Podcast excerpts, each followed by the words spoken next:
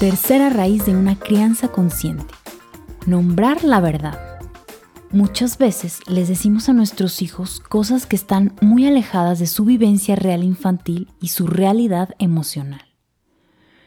Como papá o mamá nos ven y nos nombran, puede llegar a afectarnos y condicionarnos, pues lo recibimos como verdadero y lo creemos. O solemos ser fieles a lo que se nombró o nos rebelamos contra ello registramos más lo que se nombró que lo que realmente sentíamos o pasaba, por lo que nos desconectamos de nuestro ser, de nuestras necesidades, deseos, pasiones o intereses. No nos nombraron nuestras carencias y necesidades no satisfechas, por lo tanto, muchas veces no las recordamos, pero no dejan de existir ni manifestarse. Muchos de nosotros no podemos nombrar lo que nos pasa ni lo que sentimos por esta desconexión temprana con nuestro ser. La mayoría de nosotros tuvimos que ganarnos el amor, mirada y aceptación de los adultos reprimiendo lo que queríamos o sentíamos.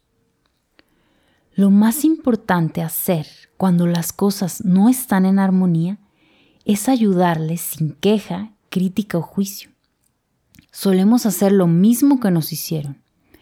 Queremos que nuestros pequeños dejen de tener reacciones emocionales automáticas cuando nosotros como adultos responsables y maduros deberíamos dar ejemplo. Les pedimos que sean de un modo que ni nosotros mismos somos capaces de ser. Les pedimos que no griten y les gritamos.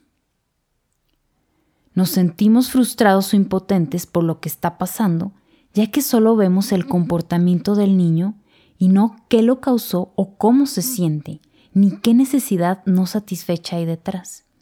Solo sabemos que nos sentimos molestos y queremos que pare, se calle o se vaya. Saber y poder nombrar lo que nos pasa por dentro es de vital importancia si deseamos que ellos también puedan llegar a hacerlo. Cuando nos enojamos suele ser porque alguna de nuestras necesidades no está siendo satisfecha y no nos sentimos, y nos sentimos y reaccionamos de cierta forma. Cualquier adulto o niño, cuando nos sentimos mal, actuamos mal. Y viceversa, cuando estamos en armonía, nuestra actitud también lo será.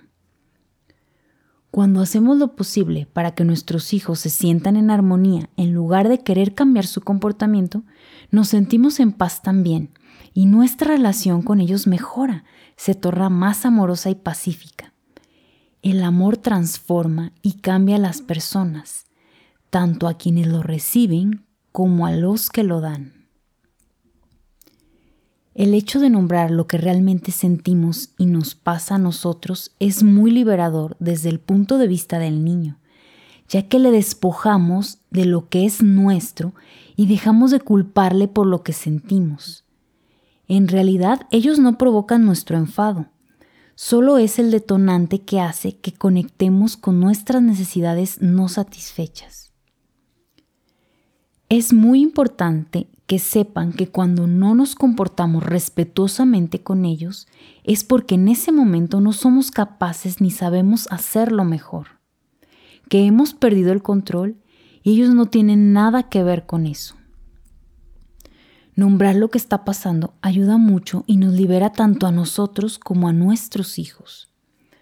Por ejemplo, en un momento que estemos muy enojadas, enojados, no sé qué me pasa. Siento una furia interior. Tengo que irme a otro lado, decirles eso. Sería buenísimo prevenirlo antes de hacer o decir algo que pueda lastimar al otro. Esta actitud nos ayuda a nosotros y a nuestros hijos a comprendernos y aceptarnos. También les damos el ejemplo para que ellos también puedan gestionar mejor sus emociones. Tal vez no siempre podamos prevenirlo, pero poco a poco podemos irlo aplicando y también Qué reparador sería decir, disculpa por gritarte, perdí el control. Culpamos a nuestros hijos por lo que no sabemos controlar. Necesitamos que ellos se controlen para no descontrolarnos. Debería ser completamente al revés. Nosotros poder mantener paz y gestionar conflictos sin ejercer poder, para que ellos sientan esto y se puedan controlar. Vamos entrenándonos en ello, porque podemos romper estas cadenas y hacerlo distinto.